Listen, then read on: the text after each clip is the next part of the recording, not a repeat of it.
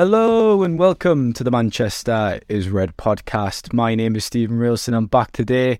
I'm your host, and we're recording on a pleasant Monday afternoon here in Manchester after Manchester United defeated Wolves 2 0 on Saturday afternoon in the Premier League. Back to winning ways at Old Trafford, and what a day for football it was. The sun was shining, there wasn't a cloud in the sky, and my two colleagues were there in the press box as usual Samuel Luckhurst and Tyrone Marshall, who are, of course, on board with me for the next 45 minutes or so. Um, to start off with, Samuel, how are you today? I'm very well, thank you. How are you? Did you win? Did you win much money at Chester? I did. I did win a bit. I did win a bit. It wasn't as good as it could have been. Um, I was waiting on a horse and last for quite a bit, and if I'd won that, I probably wouldn't be on the podcast today. I'd probably be on a flight to Barbados, so somewhere a lot nicer than Salford. But nonetheless, a, a good day. Um, Ty, how are you? Yes, good. Thank you, Stephen. Good. Glad to hear you uh, at least had one enjoyable day this weekend. Anyway. You've got to have them every now and then. You've got to shoot yourself, don't you, Ty? Of course. Um, but we'll get stuck into the football action then, Samuel. Obviously, a, 2 0 win. Um, I tweeted after the game, I said I, I, kind of felt like I've watched that game quite often this season where, you know, you'll get a goal, they look incredibly comfortable, but they seem to be lacking kind of that cutting edge to kill off opponents. Obviously, they got the goal uh, in injury time with Garnacho, which was great to see on his return. So, what was your general verdict leaving the stadium, your reaction? Because at the end of the day, um, it was an important win after back to back defeats, wasn't it? It was, it was really crucial you weren't the only one who who thought that. Uh, there was never a point where United looked uncomfortable or looked in danger of dropping points in that game, but it was a weird one to write because it was the same old. It was familiar fare. It was a pretty routine goal taken, but they they weren't clinical. They didn't score. They didn't score enough goals again, which at some stage of the season you were thinking that, that the goal difference that could be a problem for them. It probably won't be, uh, but it, if if it, it still is, and that, that's going to be particularly galling um, looking into the, the, the last couple of weeks of the season.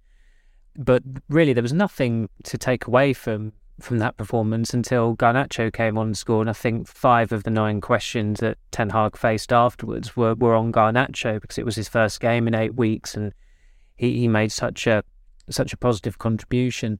But I think going into it, because of the situation Wolves were in, even though they were mathematically assured of safety, their away re- record was and is still terrible. I think they've only won two away from home all season.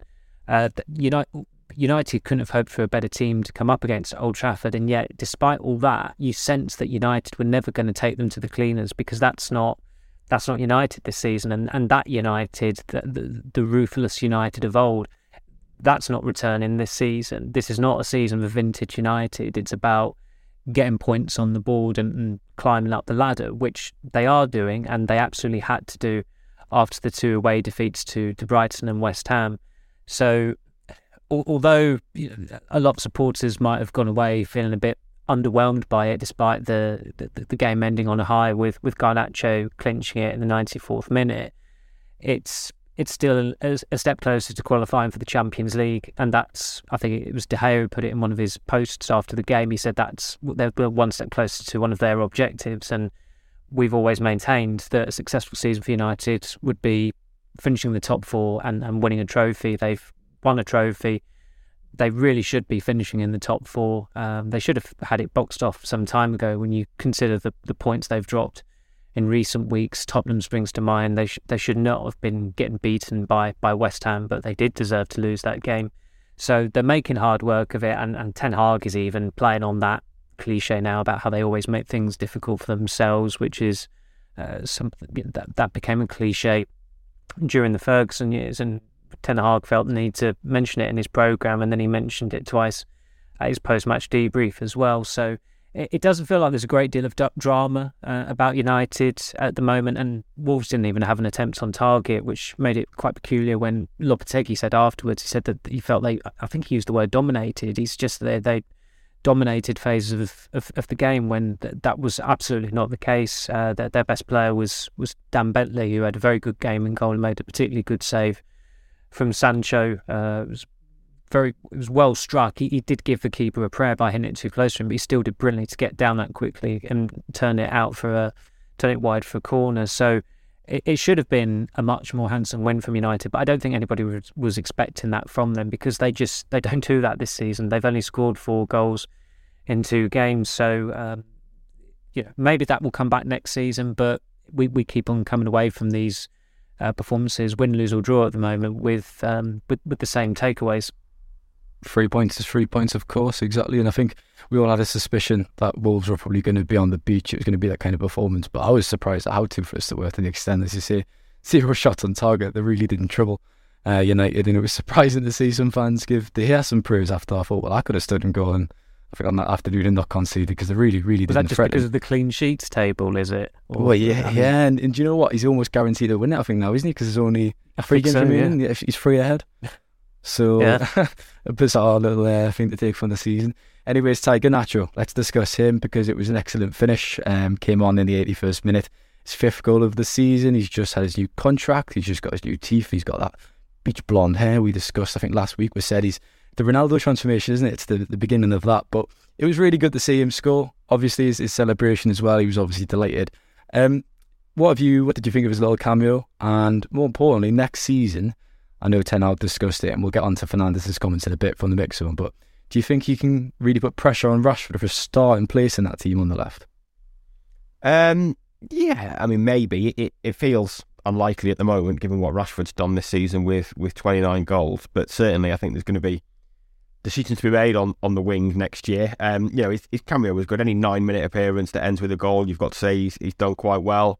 There was a break before that when he, he actually overhit a pass to, to Fernandes when Fernandes was making an overlapping run from him, which probably showed a, a little bit of a lack of sharpness and probably to be expected, really, when, when you've just back after not playing for that long. But took his goal really well, showed composure to, to get rid of the defender and, and, and a good finish, really, when, like you know, like Samuel said, Bentley had made a couple of saves. I think Fernandes and Sancho, and the Sancho one was a really good save. Fernandes was was straight at him, and too many of United's shots were either low percentage efforts or shots straight at him. So he did he did take his goal well. Um, he was you know, he was the one the the one person that felt like he might be a story all afternoon. The the, the fans were singing his name from the moment he started warming up for the first time, and he's um you know he's he's clearly very popular there. He gives them something different. There's a real a real buzz every time he gets on the ball and, and he's he's running forward. And I, I think it's probably a stretch to say he might be ousting Fernandes and uh, Rashford next year, but I think certainly he'll be he'll be playing a lot. Um, Rashford can play up front as well, and we don't know what the striker situation is going to be next year, who they're going to sign, whether Martial will leave. But there's you know there is there is a backlog really on on the wings. Um, you've got Garnacho and Rashford on the left. Next year you could have Antony and maybe Amad on the right. Sancho as well. You'd say he, he could easily be third position, third choice for both positions next season. He was pretty ineffective again, and he just, you know, it's hard to believe it's the same player that you saw at Dortmund. There's just so little zip to his game, so a bit little of an enigma, hasn't he, Ty, to his game. this season? He has, yeah. I mean, he when he when he came back from that in, that absence, the you know there was a real groundswell of support for him at Old Trafford. He scored fairly early on in his return. Can't remember exactly which game it was, but and he looked, you know, for three or four games, it looked like it had done him some good. He looked sharp, but it's just regressed again seemingly, and there's not there doesn't seem to be a lot of confidence to him when he's playing, and you you, you just don't really expect you don't expect anything because you're not really getting anything from him, and his record for you know I I'd done a piece on the day of the game about the front three and their their record, and for Sancho it was one goal and assist in 850 minutes or something like that. That's over 900 minutes now. Obviously, I don't think it was any surprise when he went off, and he's the one that you're going to think's under pressure next year. I mean, there, there, there could even be an argument to cash in on him, but I, I just don't know what sort of market you'd get for for a player like that. But he's the one that you'd look at next year and think there's probably not going to be a lot of minutes there. And if he prefers to play on the left, which it seems is the case, and United sign a striker, I mean, you'd have him below Rashford and Garnacho for sure. So, so I think there's decisions to be made there out wide. You look at players like Pellistri and Elanga, I mean, they've just got to go. But yeah, Garnacho deserves certainly to be very close to, to the starting lineup, and he, he could even force his way in before the end of the season if if Rashford's still unavailable or Rashford's playing through the middle. You'd have Garnacho on the left ahead of Sancho at the moment for sure. It's frustrating with Sancho because I feel like on this podcast we talk about him and he kind of he produces these moments like against Tottenham when he scored that great goal, and you kind of think, right, come on, kick on from here, and it just doesn't happen, does it? When he has these moments, he's not really sustaining it across a full ninety minutes or making a, a genuine impact. Um, but there was a positive, uh, another positive. Samuel for Varane was really good and has come back from injury. Obviously, it was great to see him back as well. Um, a polished performance, I think it's fair to say. Um, how key will he be in the running? Obviously, three games left in the league. We've got the FA Cup final against Manchester City because Ten Hag said before the game, look, he knows how to win. He's got that experience. He's going to bring that to the team. But also, I think when Varane comes back into the team, he's obviously next to Lindelof, and that allows Shaw to start a left back. And that's really important, isn't it? Because Shaw's just fantastic going down that side and, and roaming forward. Yeah, Shaw was pretty good again. His his performance level of late has been very it's it's been consistently high. I'd say. I know at Brighton it was the one we said he he didn't put a foot wrong, but then he he lift, raised his hand and, and he gave away the penalty. And where, wherever he plays, he's he's doing very well. I think he's had a a good season by and large as well and it will be interesting to see, provided Varane is fit and stays fit for the FA Cup final, whether Ten Hag reverts to a right-footed and left-footed uh, defensive partnership and, and bringing Shaw back inside and playing Malacia there because that is what he did in January. It's, it's easily forgotten that Tyrone Malacia actually started when United beat City at Old Trafford. You, you think Malacia in the derby and you just think of him getting rinsed by Phil Foden and being taken off at half time. It was almost like a carbon copy of what happened to Patrice Evra on his United debut at, at City all those years ago. But Varane is just, he's, he's still one of the best centre backs in the world. And you knew when Ten Hag confirmed him on confirmed that he was fit on Friday, that he was available. You knew that when he said he, he was coming back, he'd be coming back straight into the team. It wouldn't be on the bench. And I, I I thought it was quite quite right what he did in retaining Lindelof. Lindelof completely deserved to to continue at centre half. Uh, Malacia is not really in this the chances that he's had of late. He did okay against Villa, but that's that's been his performance level. Really, it's been okay, and okay cannot be seen as, as good enough. Really, so the the selections were, were completely correct, and of course it was another clean sheet, and it's it's pretty peculiar in this season where United have been thumped a good number of times, and the goalkeeper really should be on the way out, but it looks like he'll stick around. That they have got the most number of clean sheets in the league this season, and that, that is mainly down to the the improvement in, in the defence. And as I said, I think Martinez, Varane, and Shaw uh, individually have, have had seasons ranging from very good to great, possibly depending on how it ends. Dalot had a good first few months of the season. Malacia actually had a pretty good start to his United career, and Lindelof of late has has made a contribution, uh, a good contribution as well. So the, the the defensive state of the team is actually in, in a pretty pretty good shape. Um, so it, it might surprise some that there's the possibility that United could sign a couple of defenders in the summer, but I think that's more more down to the, the need for, for outgoings, and th- there are question marks over um, over both right backs. Really, I mean, Dalot still hasn't signed a new contract. Uh, Wan-Bissaka is at, at, the moment he's the first choice right back, but he has a ceiling, and I, I think that United can't really get ahead of themselves there. And look, for all the options at centre half on Saturday, nobody was considering the eighty million pound captain, which is again a sign of where he's at.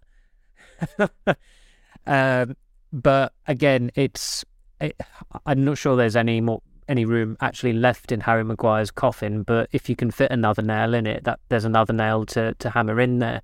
So it's it's it's impressive what Ten Hag has overseen. Uh, as I said, despite these at the time, it, it felt like they were aberrations, but then it, they would concede four at Brentford, and then it would be six at City, and then it would be seven at at Anfield. So although they've got that in them, by and large they've done very well. And and Varane being more available has been key to that. And it did say a lot about his his presence that in during his absence they, they only won two of the seven games that he was unavailable for. I, I think if he was playing in, in Seville, there's no way United would have lost that game 3 0.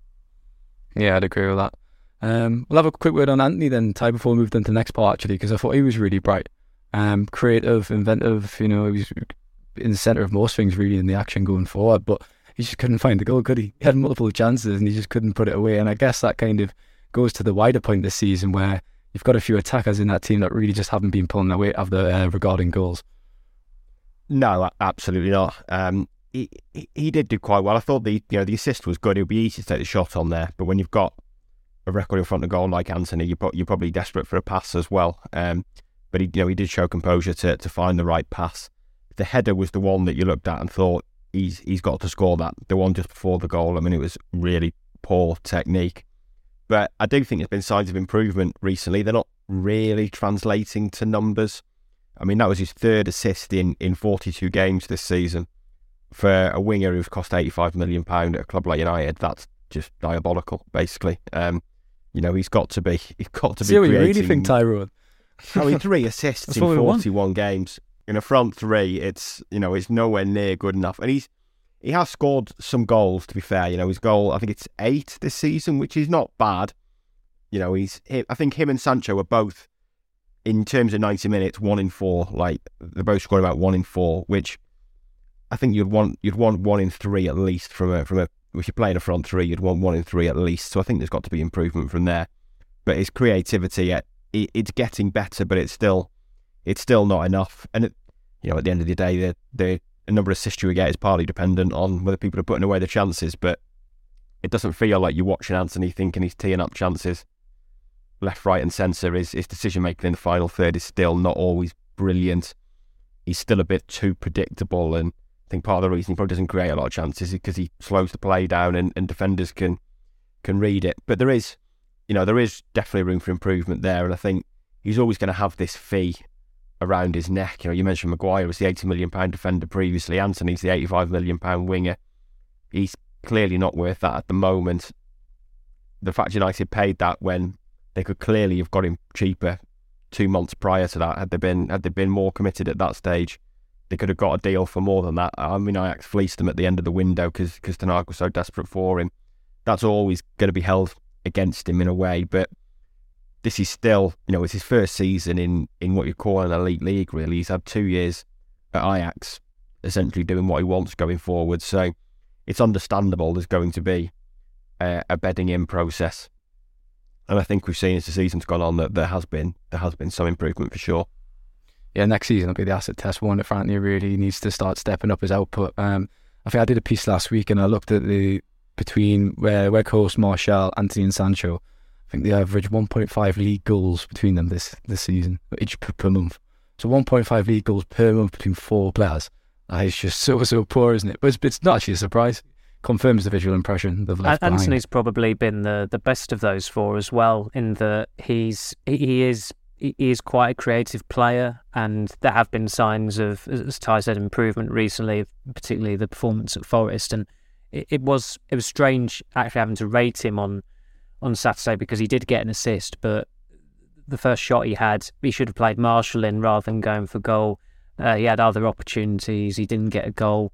Um, it, it seemed like at the end, he, Bentley made quite a good save from him at the near post, and he was looking up to the heavens as if to say, like, why, why is this happening to me? But he, he has to look at himself because it's not a coincidence that he's starting these games and his first shot, it's always going, going wide of the post. I think that's that's three games running from him now. Uh, the, the the Brighton one, he, he certainly should have hit the target. Maybe at West Ham there was an element of of misfortune, but he's he's very much a work in progress, and I think for for now, where United are doing quite well, he's getting a bit of a free pass. If they weren't doing well, the the scrutiny it- it would be tumbling down on him. It really would. So it's in his interest to have a much better second season. So I was going to say he's benefiting from something Sancho didn't have in that respect, and that he is going a bit under the radar because United are doing so well. Whereas there was pressure on Sancho to deliver next year because you, the whole team was was a bit of a disaster. So he didn't he didn't kind of get away with it in the sense that Antony might be this year, and you wondered Sancho's basically not recovered from from that bad season and, and the criticism he got when if he'd maybe if this was his first season and he was doing okay but generally underperforming, there'd probably be a bit more a bit more leeway than he actually got. He would have still missed three months, wouldn't he? Which is it's been a been a difficult time for Sancho since obviously joined the club. It's not all been straightforward, is it? Um, I was going to say just before we wrap up this part, if it was Ferguson in charge, um, he probably would have contacted uh, Wolves' goalkeeper's agent after the game, which was the game we have. But you never know. Ten Hag had dinner with him uh, the other week, so he might have took a took a finger from his playbook. You never know. Um, anyways, we'll leave that for part one, and we'll be back for part two.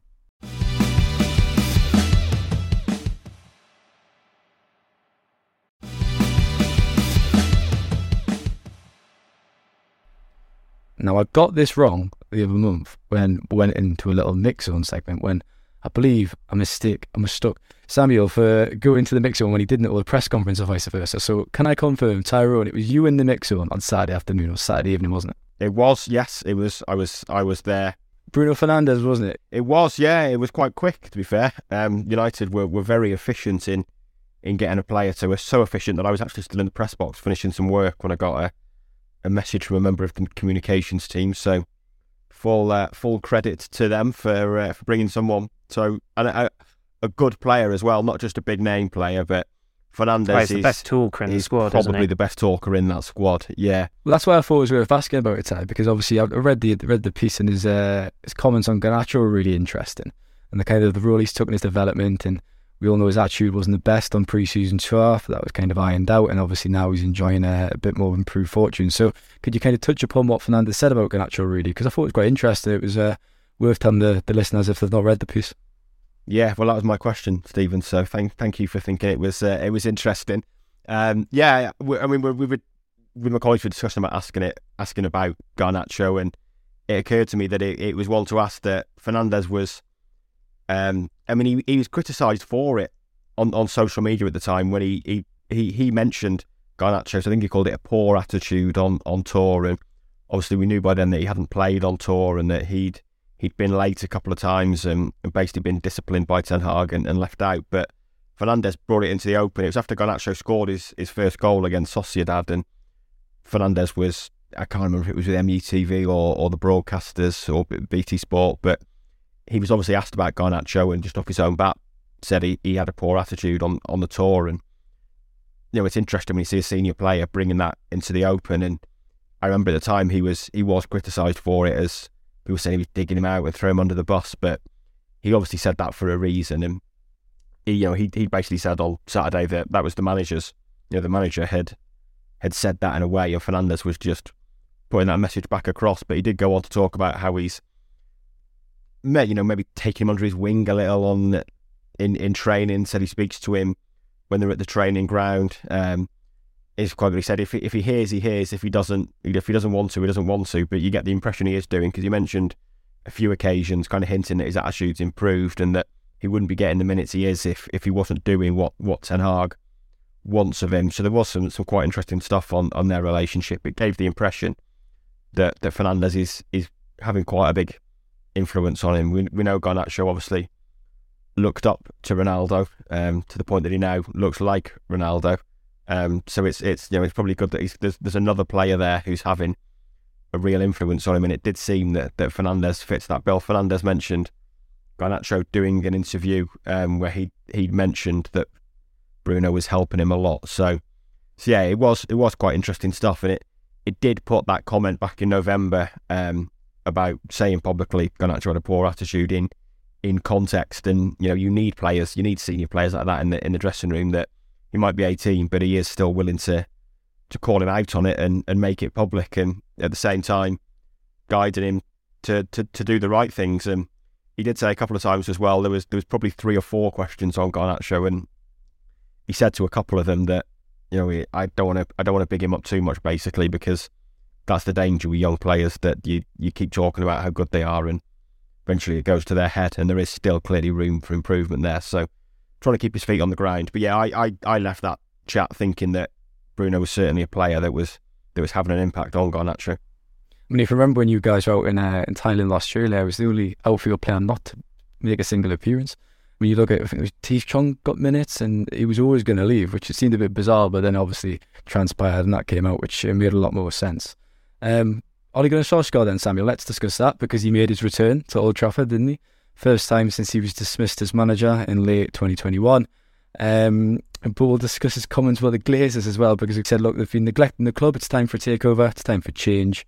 Um, but I guess when you look at his comments when he was manager, he, said Joel Glazer loved the club. Um, he said the Glazers were committed to the club. So where do you stand on this, Samuel? Because I've saw some people praising Solskjaer for coming out and saying it. But it also feels like he perhaps should have done a little bit more. He was manager, but then you could argue, look, his hands were tied. What's your verdict? It, it was classic volte-face stuff, really, from a, a man who posed for a selfie with Avram Glazer and one of the Glazer relatives, who who is not Joel Glazer, despite what picture desks continue to try and, and, and suggest otherwise. Uh, it's it's happened with others. I mean, Gary Neville was a Glazer apologist up until two years ago when the Super League um, came about and Salford City's place in the Football League was was threatened by it. Uh, and and now Gary Neville is is the loudest on on on uh, of, of the Glazer out movement. Really, it feels like, bar the the supporters who go to games. Yet it would have been more impactful if he'd actually said something about them when he was a, a Man United player, and even when he retired. Uh, it wasn't for another ten years that he decided to um, to to unload on the Glazers, and that was probably because of the the, the fact that he's the Salford City co-owner.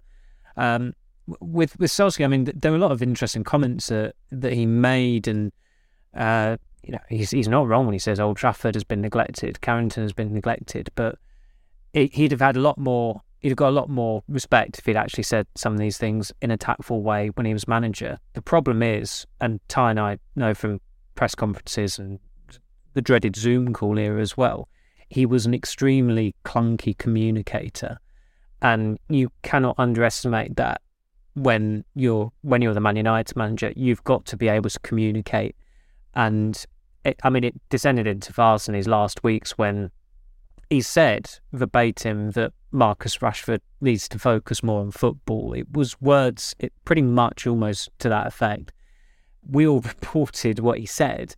And then at the start of his next pretty much press conference, in between they'd got hammered 4 2 at Leicester as well. Uh, in, at the start of his next press conference, he decided to turn on the journalists who were there virtually for apparently spinning it. But that that was old order United as well. They they didn't communicate as well as they did back then, despite the best attempts of, of certain personnel at the club. But they didn't have the right manager to do it. Um, I mean the the comment about snowflakes in the dressing room again. He's he's not wrong about that. Uh, you know, I think everyone on this on this podcast is exempt from it, but there there are snowflakes that are the, the millennial mentality. It exists in every workplace. We've we've seen it in the newsroom. Uh, this air of entitlement and um, the feeling the the entitlement that you don't have to actually work hard to get something. I mean, you you work you're you're about what twelve, aren't you still, Stephen? And you work as hard as anyone to um to get your opportunities and you you you absolutely I say it completely objectively you have the right work ethic you have the right attitude but there are some in workplaces who don't and it's we we all know what that dressing room was like at United and how they the, the, the players were indulged and how really they they did ride roughshod over the manager and they took liberties because they had a substitute teacher in charge. And that's the problem that seemed to be lost on Solskjaer. Yes, it's a different it's different to how it was under Roy Keane, and yeah, they wouldn't have survived in Roy Keane era because times have changed. But if you're a really good manager, you change with the times. He didn't, and also he actually cultivated that culture um, of this, you know, of, of, of the player power era. I mean, he was the manager at the time when United were trying to offer or, or get Jesse Lingard and Paul Pogba to sign new contracts. Why? Um, he was the manager when Eric Bailly was given a new contract. Again, why? Uh, if you're overseeing something like that, you're not going to have great control of, of the dressing room, and also you're not cultivating the right dressing room. United do not miss any of those three players, and it's a pity for United that that Bailly is still contracted to the club and true to form. Uh, he's not going to play enough games for Marseille this season for um, to, to trigger their obligation to sign him permanently. So, look, and also, although Solskjaer may grumble over certain individuals in that dressing room, he did mismanage a hell of a lot of them as well. I mean, we were, I can't remember how long ago it was, but we were going through the players he mismanaged. And we'd we'd named three of them, and that was just from the, the goalkeeping department alone. De Gea got sick and tired of the rotation with Henderson. Henderson obviously made it very plain and clear last year that he was unhappy to, to, to put it mildly, that he wasn't made number one after Solskjaer said he was going to make him number one. Uh, Tom Heaton rejoined United on the assumption that he was going to be the number two. He was the number three. So that, that's just three from the goalkeeping department alone. And there are other players as well who've publicised their misgivings or uh, their, unhappiness, and there are others who've, who've, who've been more private about it. but sometimes you've got to look at yourself. And he's he's not had a job for for eighteen months now, uh, even though he did by and large reasonably well United. I'd say he overachieved in that nobody expected him to be there that long. Nobody would have thought Solskjaer would oversee a, a second place finish, misleading though it was, and pretty meaningless as well, given the, the, the training ground atmosphere that games were played out in that season. But he's so associated with United that nobody will touch him with a barge pole, and his his greatest feat remains winning the Norwegian league with with Molde. And I, I, thought when he left United that well, Norway national team job that that should be lined up for him. We mentioned that to one of our um, our old Norwegian friends, Arilas, who uh, was was at, at, United games very regularly during Solskjaer's first full season, and he told us that Ståle Solbakken is um, is, the, is, is is regarded as the better coach in Norway, and Ståle Solbakken was was he Wolves manager when they got relegated to, to League One about 10 or 11 years ago. So, I mean, it almost feels like it's something from the, the Twilight Zone that, that Solskjaer ever managed United. And not only did he manage them, he, he got a new contract and he, he was seen by some at the club as being the man to make them a force again. Uh, I was, I was, it was good to see that he got a good reception, but he was always going to get a good reception on on Saturday uh, because of his his playing legacy. He is a legend he scored the most the, the most uh, replayed and the most famous goal in the club's history, and he endeared himself to United supporters long before that goal at Camp Nou as well. And uh, they'll they'll always cherish those memories. But as as a manager, although he had some points when he uh, you know went to that to that event on, on Friday evening, uh, it's it's easier to say it now. And there there were certain things he could have said at the time when he was manager, but he decided against uh, against saying them. It's very well summarised, but I will say, on Samuel's point about me looking 12 years old, I can grow better facial hair than Samuel. So I can't sleep well at night. I can, I can I don't, well I do not. Touché. I know it's uh, yeah. My my my stubble is uh yeah. It's it's uh, sometimes you, you don't want to shave too often. Uh, that's what I find anyway. But I'm I'm definite. I am definitely better clean shaven. Yeah, I mean, Ty's sitting there with his beard. But uh, that's enough for the facial hair chat. We'll be back in a moment for part three.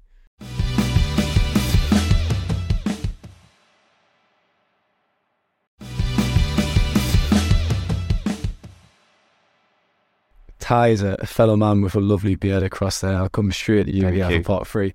But obviously, a big three points, as we've said earlier in the podcast, it takes United level with Newcastle on 66 points. Newcastle drew with Leeds, of course, on the early kickoff on Saturday. Now, Not on it. you have to get that coming in. But of course, Newcastle have got Brighton, Leicester, and Chelsea in the coming weeks.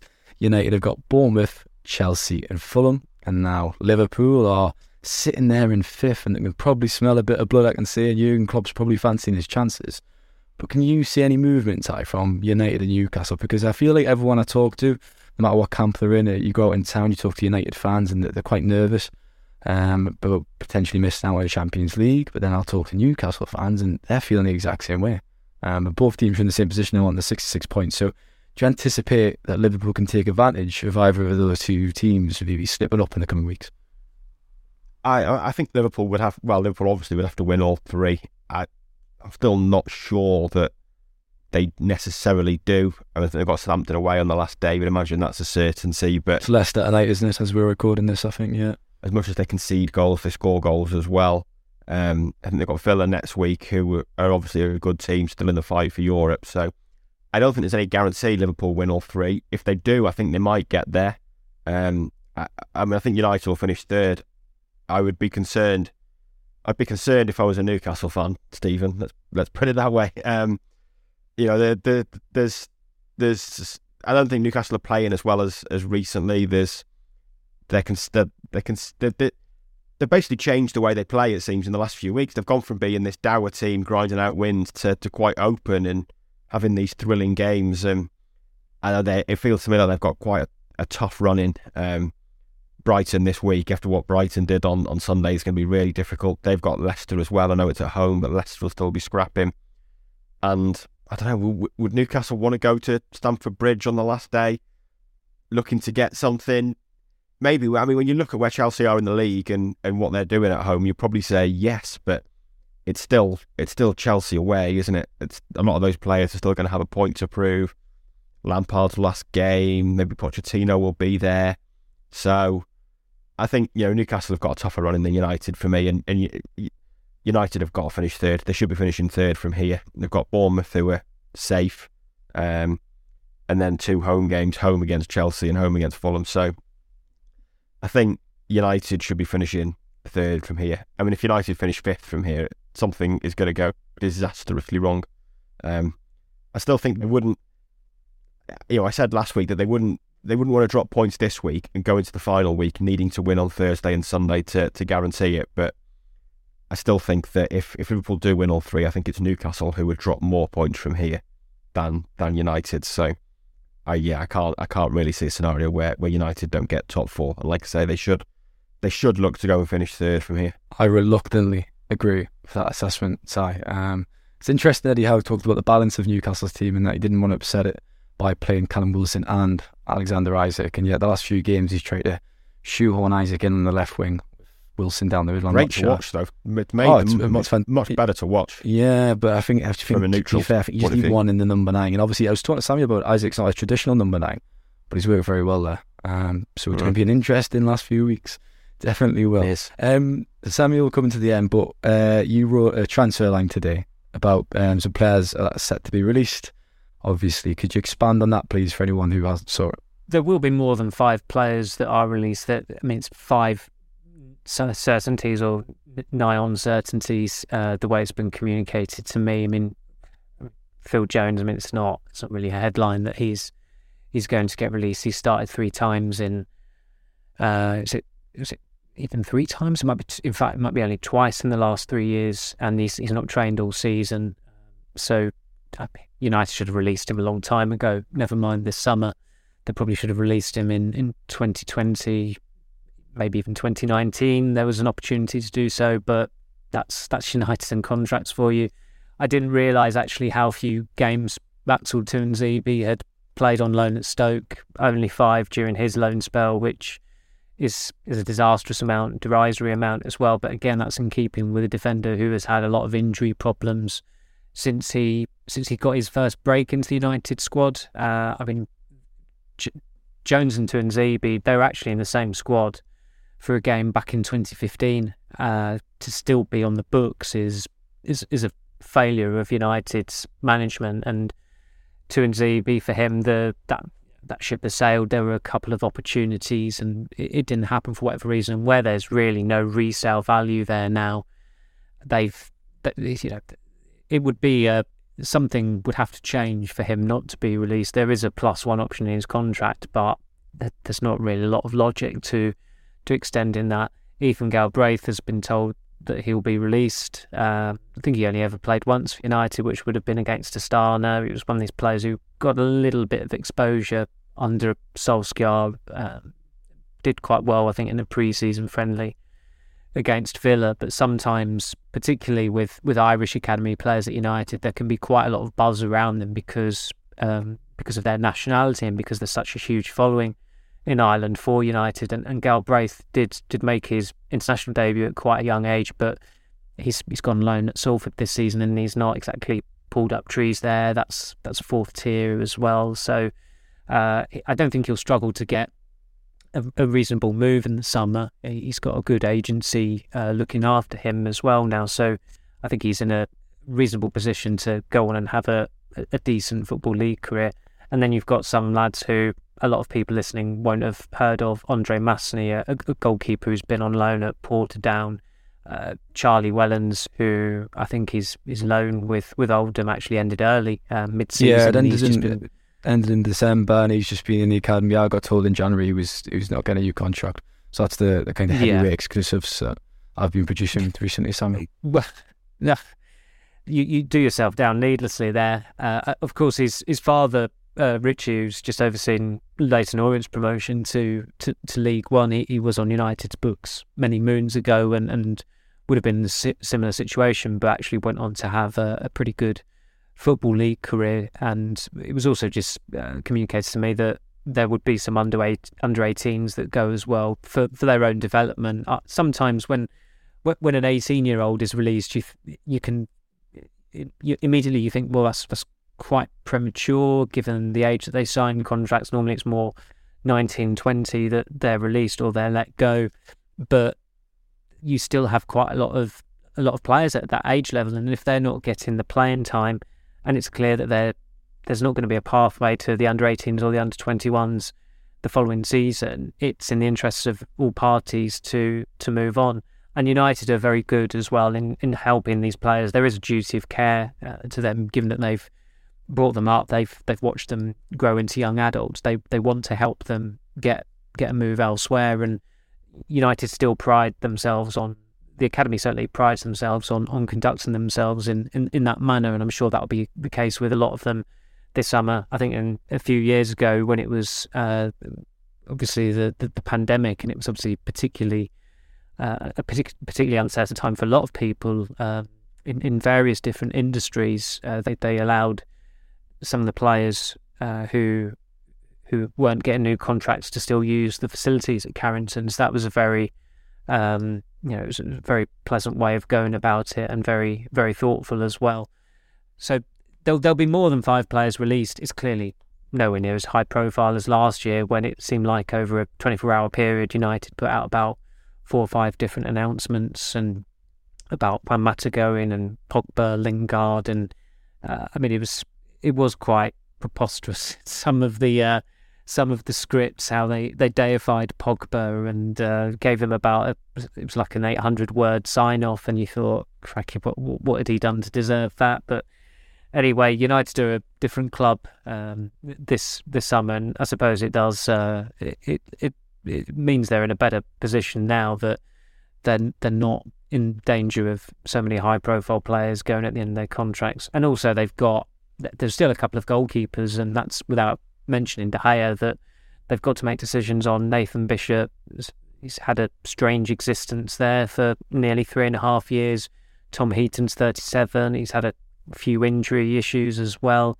Do they extend uh, those deals as well in, ahead of the summer where they are certainly looking to be open to be in the market for a goalkeeper? So it, it will still probably break double figures again. Uh, the release list, but I think there'll be a few players on there that a lot of fans won't have heard of. I mean, the majority of players in the academy, the reality is they won't progress to the first team. But I mean, I always say I'm, I'm always quite impressed when you look at the players the United's academy produces, and you look down the football leagues and who they're represented by. I think it's impressive down the Championship, League One, League Two. They might, yeah, okay, might not be good enough to play for Manchester United's first team, but still go on to have respectable careers, and that's something obviously academy staff are always proud of when you when you talk about that. Um, but we'll talk yeah, about another young stuff. Um, so, sorry, Tom. I, I, I think even uh, just for my sins going to watch Rochdale uh, a few weeks ago, I think there are four former United Academy players involved in, in that game. So uh, it, it, goes to show that although it's that's a long way down the, the ladder, you, are still having a career in the game, and that's that's the position that a lot of uh, a lot of kids end up being in. Definitely, definitely, yeah. Um, another youngster, Tyrone, I was just going to say before we jump out, we'll have to talk about him because he's been scoring screamers left, right, centre this season. Is Amad just before we jump off? Um, first time against Preston, he got the ball to his feet. What a strike that was! And then the first leg against Luton at the playoffs in the Championship. Obviously, he's on loan at Sunderland this season. That was fantastic. Uh, goal at the Stadium of Light.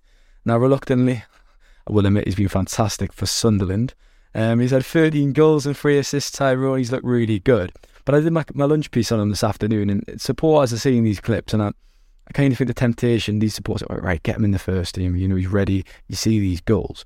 But when I've watched him this season, I actually watch him for 90 minutes. He's still very raw, obviously. Um, and he still has lots to, to work on, which is to be expected of a player of this age. And I think if you look at the players, with this Sancho, you're going to have Garnacho and Rashford on the left. You're going to have Antony on the right. And with Garnacho and, and Rashford on the left, I was thinking Sancho might be vying for a start on the right next season. Now, we have talked about Sancho's kind of struggles, if you might say.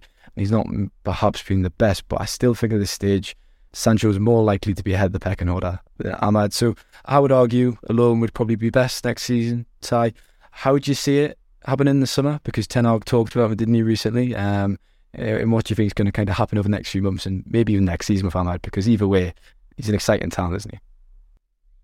He is, yeah. Uh, you know, he's clearly going to go on the tour to, to the United States and, and, get some chances over there. he he adds good balance, I think, to those to those wing options. Antony's the only, I think, the only left-footed option um, you've got there. So Amad provides good balance. He's, I mean, his catalogue of goals this year, as you're saying, is is absolutely sensational. He's scoring, scoring screamers, and yeah, you know, you in your secret admiration of Sunderland, you seem to have watched more of them than than I have this season. Um, so uh, you can vouch for the fact that he's not influencing games across 90 minutes, but then maybe he's in he's in good company on the right wing for United there at the moment. You'd say he's just a bit raw, isn't he? I think that's the more comment when I watch him. I mean, it's, the defensive cues as well. I think There's he probably is. when He's 20 at the moment, isn't he? I'm not sure. I, I don't know when his birthday is. I'm not sure when he turns 21. But for the money United paid him, he's 21 in July, so he'll be 21 going into next season. I think for the money United paid for him, he needs to be in the squad next season. Otherwise, you could even consider cashing in and selling and selling him. Um, you know, they paid a huge, huge fee for him. If he goes on loan next season, it needs to be a Premier League club where he's going to be starting and, and playing every week. So, you know, maybe there's an argument for that. But there's also a point, co- it come, uh, there comes a point where you have to bring development of players like that in house and and look after them yourselves. And if he is Antony's backup, say on the right wing, he's going to get he'd get 30 to 35 games next year. Good chunk of those as, as substitutes, but he could start all the cup games. There's league games he could start. So I think next year you'd you'd probably want him. I, I personally would say keep him at the club, have him as as Antony's backup, and see how he goes and, and take it from there. But it, it is an issue on the wing because I mean I, I did a piece on it for lunch as well. All of those options. I mean, if you're looking at five wingers from Rashford, Garnacho, Sancho, Antony, and Amad, they're all under 25. So you don't, you know, you don't need a succession plan. So you don't need to be keeping, you don't need to be keeping Amad going at 20 because Antony's 22. So there's not like over 23 now. So there's not like you, you, you're blooding someone for the next generation and you've just spent 85 million on Antony. So there might come a point with Amad where you do just have to say, right, you, you've done well for us, but we're going to sell you, um, because it's you know, if, if Amad does kick on from that loan and becomes as good as, as people in Europe thought he was going to when, when United signed him from Atalanta, there's going to come a point where United just can't keep Rashford, Garnacho, Antony, Amad happy because it, already you're thinking with Rashford and Garnacho, there comes a point there where one of them's going to need to change position or or do something a bit different because the way Garnacho's going by the end of next season, at least he's probably going to want to be and expect to be starting games every week. So they are. Um, yeah, they are flush with talent out wide and, and young talent as well. So it's going to be interesting to see how that develops. But I think keep keep Amad next year, see how it goes, and then maybe make a decision on him in 2024. with Samuel nodding along, it sounds like I'm very overweight on uh, on the stands of his future, which means he'll inevitably score 25 goals next season. He'll become first choice at right wing. No, I I was actually um I was I was disagreeing with an element of, of Ty's argument. Uh, astonishingly, I, I I think it's it is probably manageable to have those four players around in that you you have got you look at City and I know it's easy to always look at City as the benchmark, but United have got to they have got two players per position, and you don't hear many of them complaining about it. I mean, Silva, Bernardo Silva, it seemed like he's he's wanted out in a very respectable way, uh, sorry, respectful way for, for a few years. But if it doesn't happen, he doesn't mind. He gets on with his job. He may finally go this summer. But they've they've got two players per position, and none of them are missing out when it comes to international um, commitments. None of them. You don't hear any murmurings about them wanting out at all at the moment. And I think if you, you need two per position anyway, so I think that's completely logical. The the one who has got to be in jeopardy is Sancho, because it is very easy for Ten Hag to divorce himself from a player who signed on Solskjaer's watch. Antony is his signing. Garnacho is the player he's brought in. Although Amad was signed on Solskjaer's watch, he barely got a look in, and he's he's looking like a pretty serious footballer now to the point that maybe Ten Hag I mean, Ten Hag said last week that he's going to be uh, his his future's at United, so it'll be interesting to see if he does keep his word on that. But Sancho is an easy fall guy there, despite the obvious problem, as Ty said earlier. You're not sure what market is out there for him. Uh, United are either loaning him out and getting him off the books salary wise for a season, which they have done a couple of times over the last year um, with with Henderson, Telles, and Bailly so more than a couple of times, because I just don't see a, a club that are going to pay forty million pounds for a player who's his his return this season has been underwhelming to to put it politely, and he missed three months of it as well. You know, you'd you'd possibly say, well, T- Tottenham could could do with Sancho, but I don't think Tottenham are going to be signing him permanently from United. And you would also say, if you're in Tottenham's position, go for go for James Maddison in, in, instead, uh, because he is going to be sold by Leicester this summer. He feels like a Tottenham player, doesn't he? When I watch Maddison. Um, I, do you know what, Samuel? I played devil's advocate with that. I, I thought point. Newcastle. I thought Maddison and Isak in the Newcastle attack. I think that would be right up Geordie's alley. I would not say no to that. I would not say no to that. I was just going to end and say I played devil's advocate with the City point by saying I think why City's players don't moan and you don't hear whispers of that is because there's a guarantee of silverware and that kind of compensates for it. If you look at Kalvin Phillips, for example, of course, yeah. he's not playing, is he? But he probably thinks, you know what, go to City. I know I'm not going to play as much, but I'm going to win a trophy. I'm going to win the Premier League and go play You say Kalvin else. Phillips. Yeah, Yeah, I mean, I think it's safe to say that that, that one is gonna that experiment has failed. But that's what I mean. But he's, moving him he's on. going to leave with a Premier League winners medal, and he's probably going to think, right, you know what? At least I've won the league now. He can go and make yeah, 200 I think City appearances. would have For, expected him to play a lot more than than he has done. And the, the other thing they're good at is they've got players like, you know, Mahrez is a good example, who is in and out of the team a bit. But realistically, is he going to do any better than City? No, Mm, no. Probably not. You know, if I- I guess the issue for United, certainly on the left, PSG is if maybe? Garnacho develops as he does, then it's going to be a case that Real Madrid or Barcelona want him, and and when that when that happens, it's you know he needs to be playing every week at United to keep him, and then you've got the the issue of Rashford, I guess. So, but it's I mean it's a good situation to have that you've basically got two two players who could be world class vying for a, the the same position. PSG's not a bad shout. I'm going to go place a fiver after this podcast on Mahrez to PSG in the summer win because Messi is going to be moving with Messi, he's going to be moving with Neymar. So thanks, Samuel. I'll, I'll buy you a pint when that comes in. Um, but thanks again for your times, lads. Thank you very much, Samuel. Thank you. You need to get a uh, either a betting firm or a razor blade manufacturer to sponsor this podcast. I think after today. Hey, well, Liam's been joking that I should join the Racing Post as a racing journalist, so I might just take that up instead. Um, and Tyrone, thank you very much for your time. Thanks, Stephen. Uh, and thanks to listeners. As usual, head across to YouTube. We've now surpassed 2,000 subscribers. So thanks for your support across there. And as usual, we're available on all good audio platforms Spotify, Apple, etc. So have a great week. We'll be back on Friday. Thank you very much.